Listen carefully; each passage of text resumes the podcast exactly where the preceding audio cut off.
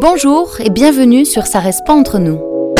Le podcast du connecteur qui se détache des apparences et vous fait découvrir une personnalité sous un nouveau jour. Je suis très contente d'accueillir Mathieu Forger, artiste en mouvement multidisciplinaire pour ce nouvel épisode de Ça reste pas entre nous. Comment est-ce que tu vas Mathieu? Ça va super et toi? Très bien, merci. Mathieu, tu es à la fois danseur, photographe, performeur et tu réalises depuis 10 ans des photos et des vidéos en lévitation dans l'espace public que tu partages notamment sur les réseaux sociaux. Mais si nous revenons quelques années en arrière, tu as commencé par le tennis, comme ton père Guy Forger. Est-ce que tu peux me parler de ton parcours? Déjà petit, je pense, j'étais un garçon euh, très agité et très en mouvement, donc j'aimais beaucoup euh, faire, euh, faire la roue, marcher sur les mains, euh, faire un peu le singe. En fait, j'étais un petit singe, je, montais les arbres. Et puis oui, je viens d'une famille où tout le monde a joué au tennis. Mon père était champion de tennis, mes deux grands-pères étaient profs de tennis, ma mère était championne de tennis. Mais j'ai vraiment découvert une passion pour le hip-hop et pour la, culture un peu urbaine, enfin la danse de rue, quand j'avais 15-16 ans. Et c'est ça qui m'a un peu amené ensuite à, poursuivre cette envie de, connaître mon corps, de repousser ses limites et vraiment découvrir le, travail que je fais aujourd'hui. Mais tu été quand même à un certain niveau de, tennis. On peut parler quand même d'un niveau euh, d'athlète. Oui, enfin j'étais, enfin j'ai joué tout petit, puis après j'ai fait un break et j'ai repris, je crois, quand j'avais peut-être 12 ans. Et de mes 12 ans, mes 22 ans, j'ai beaucoup joué. Alors je jouais plutôt assez un peu en loisir. Je, les étés, je venais ici à, à Biarritz faire les tournois de la région. Et en fait, ça a été le déclic quand j'ai découvert la danse et qu'on en reparlera plus tard, mais que j'ai voulu partir aux États-Unis, euh, vivre de ça et danser avec les plus grands artistes euh, au monde. Le, le, challenge avec ma famille, avec mon père surtout, ça a été écoute, si tu arrives à avoir une bourse universitaire, eh ben, tu pourras partir, faire de la danse, faire du cinéma, faire tout ce que tu veux faire. Et là, j'ai beaucoup, beaucoup joué. Je me suis entraîné énormément. Et en un an, j'ai gagné le championnat de France troisième série. Et puis, euh, et puis j'ai, en fait, j'ai redécouvert le tennis, que tout d'un coup, j'étais vraiment impliqué, je m'entraînais euh, énormément. Je suis rentré dans une, dans une université en division 1, j'ai eu une bourse universitaire, et puis j'ai joué encore pendant 4 ans après cela, et j'ai voyagé partout dans les États-Unis, donc ça a été, ça a été génial. Et puis je pense que le, le tennis, c'est une super belle école de vie, enfin le sport en général. Et après, ça a été euh, est-ce que je vais sur circuit pro mm. jouer avec euh, Gaël Monfils et Joe Tsonga et Rafael Nadal? Est-ce que je me donne cette chance-là ou est-ce que je suis euh, mon cœur et je pars dans le milieu artistique et je suis parti dans l'artistique? Est-ce que justement ça a été un choix difficile, même par rapport à ta famille, de se dire bon, ben, je vais complètement sur autre chose? Je suis sûr que mon père a eu des espoirs quand j'étais jeune potentiellement de, prendre la, relève, mais quand j'étais jeune, j'ai pas accroché. Donc, je pense qu'il a très vite réussi à se dire bon, bah, mon fils fera, fera pas ça professionnellement, mais il m'a toujours poussé, il m'a toujours motivé, il m'a beaucoup entraîné. Surtout quand j'étais à l'université, les étés, je revenais au lieu de prendre des vacances, ben, je continuais à m'entraîner. Et quand j'ai quand j'ai un peu dû décider, je, je lui en ai parlé. Enfin, j'ai parlé à mon entourage, et c'est vrai qu'il m'a dit euh, écoute, tu peux te donner une chance, mais je pense qu'au fond, c'est pas ta vraie passion, c'est tu, ne vis pas pour le tennis. Euh, si je perds un match, j'allais plutôt aller danser euh, le, soir ou j'allais faire quelque chose d'artistique pour, pour un peu me sortir la tête. Alors que un vrai passionné de tennis continuerait à s'entraîner. Enfin, je le faisais, attention, hein, j'ai toujours eu cette, envie d'être meilleur. Mais au fond, j'y étais pas forcément. Et en plus, ce qu'il faut savoir pour euh, peut-être les gens qui nous écoutent, c'est que le tennis, si on n'est pas top 150 euh, mondial ou dans le top 100, c'est très dur d'en vivre. En fait, c'est un sport qui est très très élitiste. C'est pas comme le foot, comme le basket, comme le baseball aux États-Unis où on peut être, euh, on peut jouer, on peut jouer sur le banc d'un club national et euh, avoir un salaire même plus que correct. Le tennis, c'est vrai que c'est très très compliqué. Et qu'est-ce qui t'a fait switcher? Donc tu m'as dit que tu as eu cette période un peu fan de hip-hop, etc. Qu'est-ce qui t'a inspiré alors à ce moment-là pour te lancer plutôt dans l'univers artistique? Bah, C'est vraiment à 15-16 ans que je, en fait, je regardais la télé. Moi, j'étais fan de MTV, de Trace TV, de, de, toutes ces chaînes MCM. Je pense déjà tout petit, j'étais fan des 2B3. Hmm. Je sais pas si tu te rappelles de ces... J'étais fan de ces mecs, ces grands, ces grands gaillards qui faisaient des saltos, qui chantaient, qui dansaient. Euh, un peu plus tard, après, j'ai découvert Michael Jackson, j'ai découvert Usher. Et en fait, j'aimais voir ces, ces, hommes qui dansaient, qui étaient bien habillés, qui étaient dans des beaux lieux, dans des, euh, sur des grandes scènes qui, qui touchait euh, un public euh, et qui, qui inspirait les gens d'une certaine manière. Et à, 15-16 ans, c'est c'est vraiment un film qui s'appelait You Got Served en français, je sais plus trop le nom, peut-être Street Dancers, quelque chose comme ça. Et mhm. c'était c'était pas le premier film de, de battle de breakdance, mais c'était un des premiers films de battle de danse où il y avait des breakers, mais aussi des gens du hip-hop et et des acrobates. Et ce film-là, je ne sais pas pourquoi celui-ci, mais il m'a changé ma vision du monde et je voulais être comme ces gars, je voulais être avec eux dans ces salles. Dès que j'ai vu ce film, je commençais à porter des baguilles, à mettre des casquettes à l'envers. et puis en plus, vu que je me nourrissais 20 sur 24, ce qui d'ailleurs ne plaisait, pas tout dans mes parents, mais je me nourrissais que de clips vidéo, bah, je, voulais faire ça.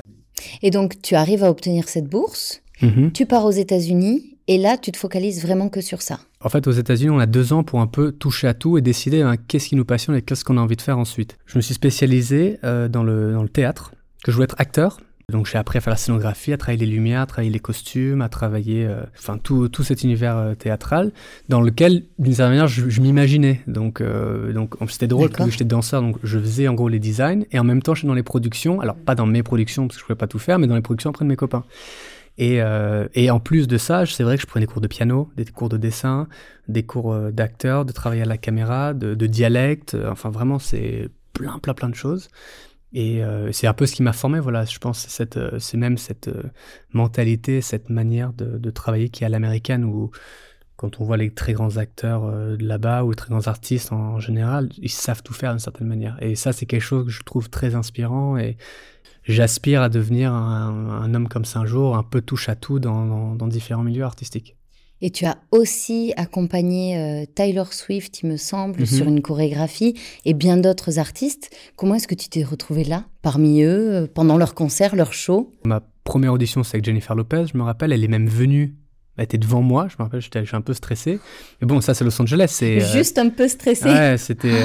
mais à un moment donné, c'est tu, ben arrives et tu y es. Voilà. C'est comme quand tu quand tu t'entraînes pour aller au tennis et tu rentres sur le stade de Roland Garros, ben t'as un match à jouer. Et là, est-ce que tu gagnes ou tu perds? C'est en fait le, milieu artistique, c'est des auditions, c'est des rencontres, c'est des castings, c'est on essaye, on prend beaucoup de beaucoup de noms au début et c'est toujours apprendre à ben, comment on peut s'améliorer, comment on peut euh, rencontrer les meilleures personnes, comment on peut trouver un peu sa marque, comment on peut, se démarquer des autres. Et Taylor Swift, par exemple, ben, ça a été, voilà, en plus j'ai continué à m'entraîner, j'ai continué à, je pense, devenir un meilleur danseur.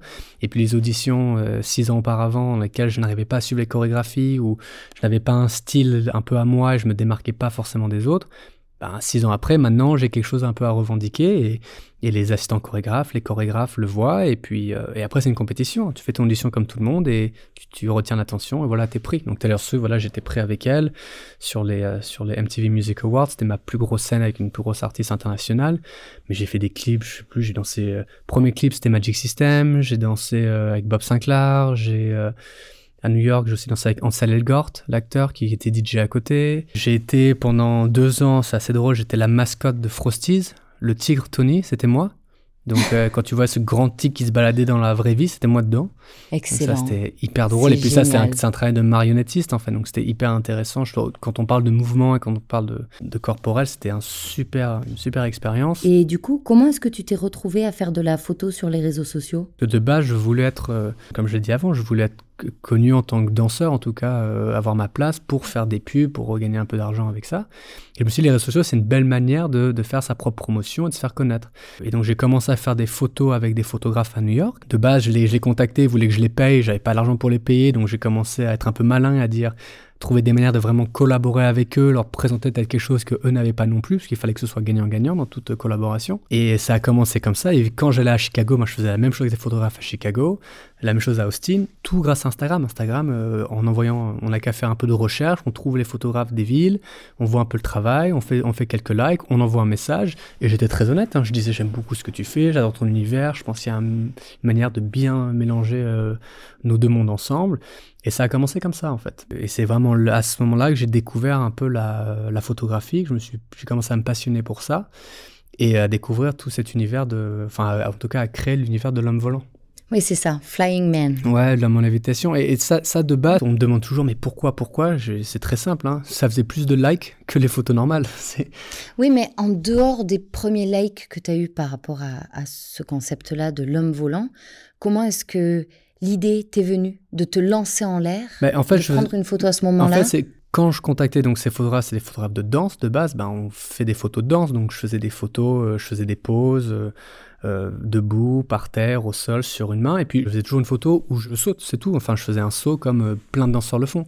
Et, je, je, découvrais que les photos dans les airs, les sauts, avaient plus d'interaction que peut-être forcément une contorsion sur une main à l'envers, qui pour moi était beaucoup plus impressionnante mmh, mmh. physiquement.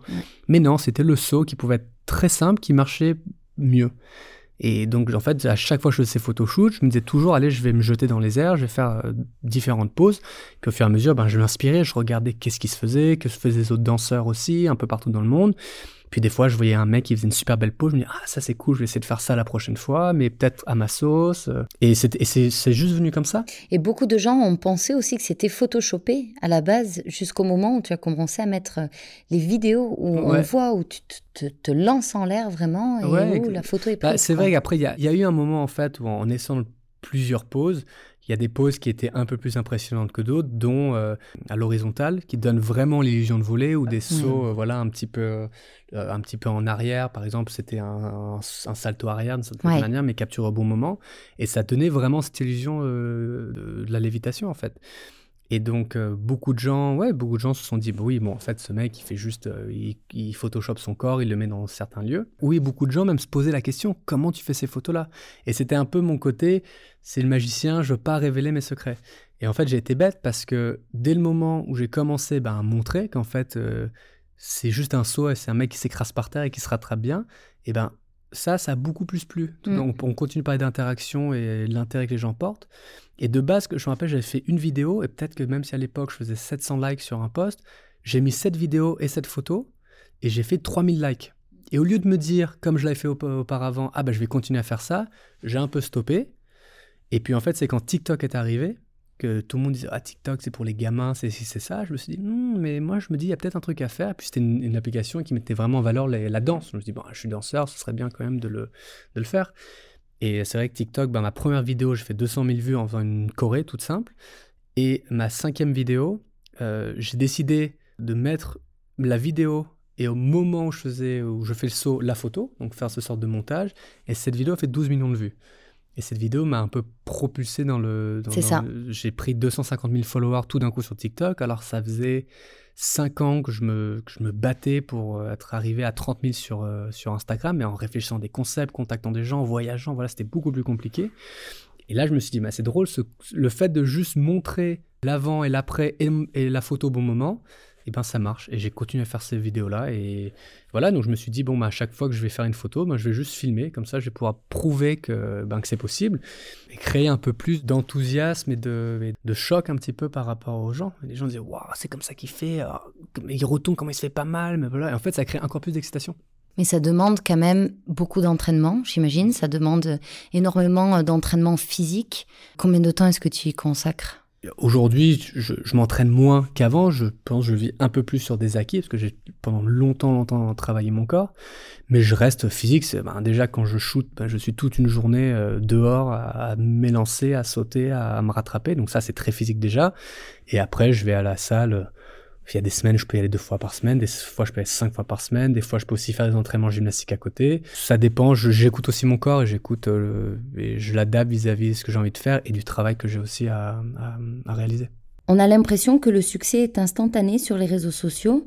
Pourtant, toi, dans ton cas, comme euh, beaucoup d'autres, j'imagine, cela euh, demande énormément de travail. C'est vrai que ça fait maintenant à peu près dix ans que je fais ce travail d'une certaine manière. Ça fait vraiment deux ans que j'en vis à à plein temps et je vis vraiment de mes créations artistiques.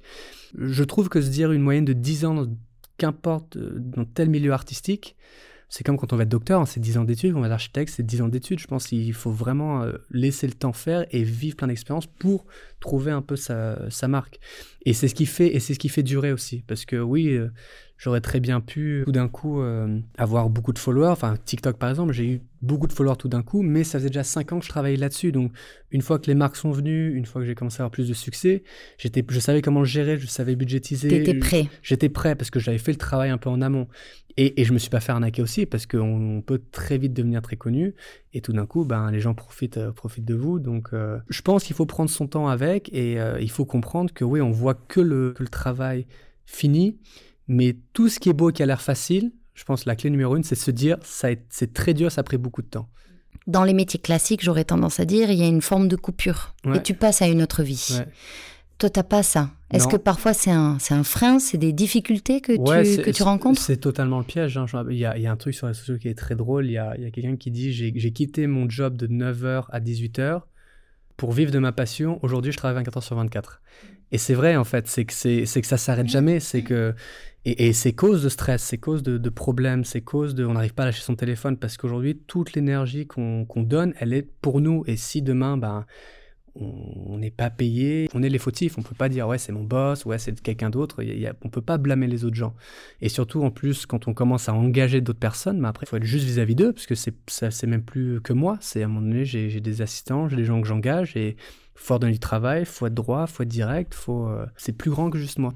Quelles sont tes peurs aujourd'hui?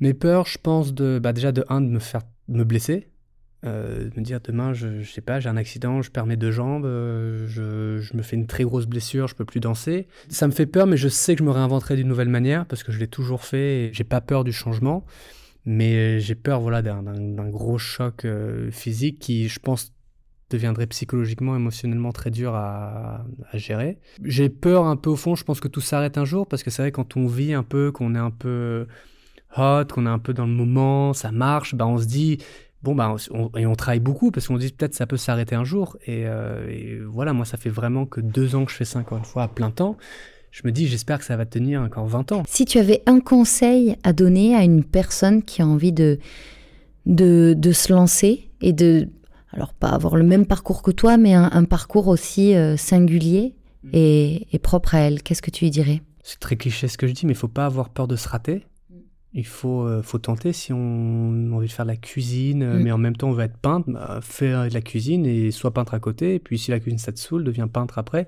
En fait, apprends parce que toutes les expériences de vie vont te permettre à un moment donné de faire quelque chose euh, qui vraiment te plaît. Moi, jamais j'aurais pensé, moi de base, on va dire, je voulais, je voulais être sur les plus grandes scènes au monde, danser avec Usher. Je me suis retrouvé à directeur une boîte de nuit où je joue au ping-pong où j'ai rencontré Usher en plus, mais j'étais débile que je suis pas allé lui parler, donc ça plus jamais de ma vie. Parce ah que oui. J'ai fait le mec, genre, ah, je veux pas déranger Usher, alors que c'est, c'est un idole. Mm.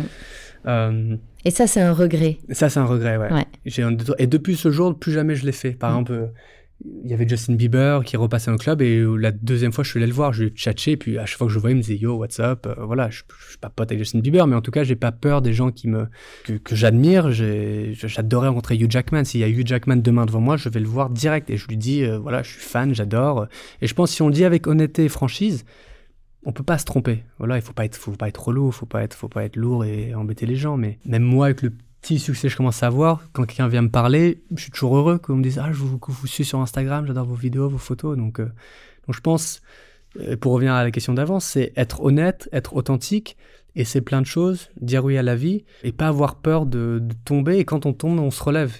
C'est encore cliché ce que je veux dire, mais si à un moment on se pose des questions, il suffit de regarder un petit peu mon travail et de se dire ben, Moi, je saute je, fige un moment et après je m'éclate par terre et je me relève et je le fais une, et je le fais 20, 30 fois, 40 fois de suite.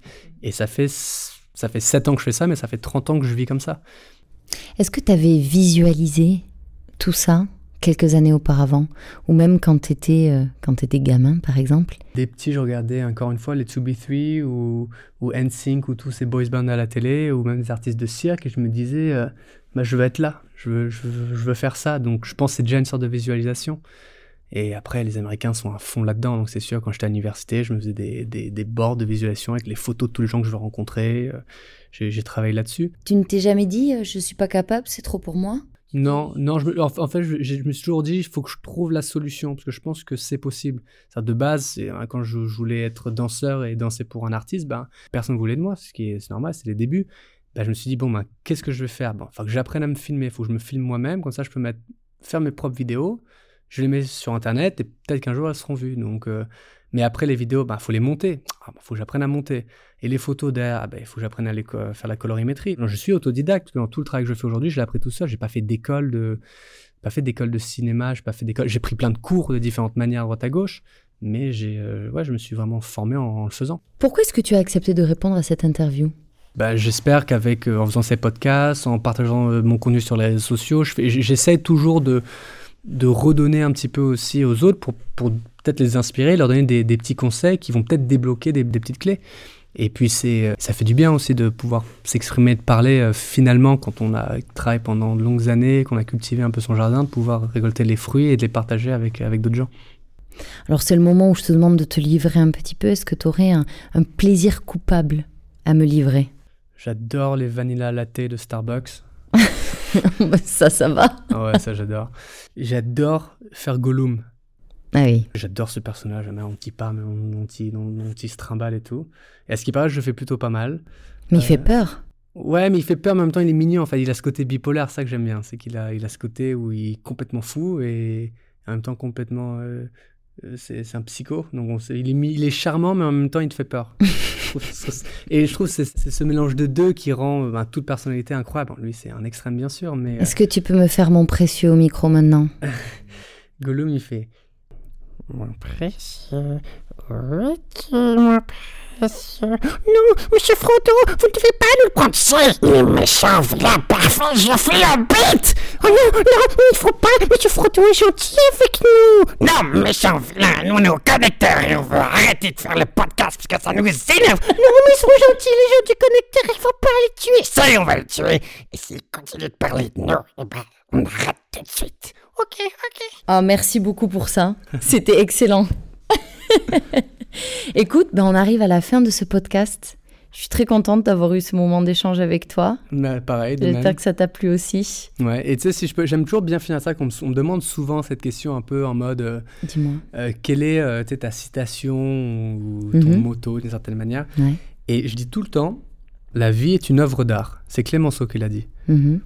Et je la trouve hyper simple et hyper belle. Et en fait, je pense qu'on raconte, on est tous là à, vivre notre vie, et à raconter un peu notre histoire, et on peint notre tableau avec, euh, avec nos émotions, nos mouvements, nos, notre, euh, enfin tout, notre histoire, quoi. Moi, je trouve que c'est une parfaite conclusion à ce podcast. Voilà. Merci Mathieu. Merci. Vous venez d'écouter Ça reste pas entre nous, le podcast du connecteur. Merci et rendez-vous au prochain numéro de Ça reste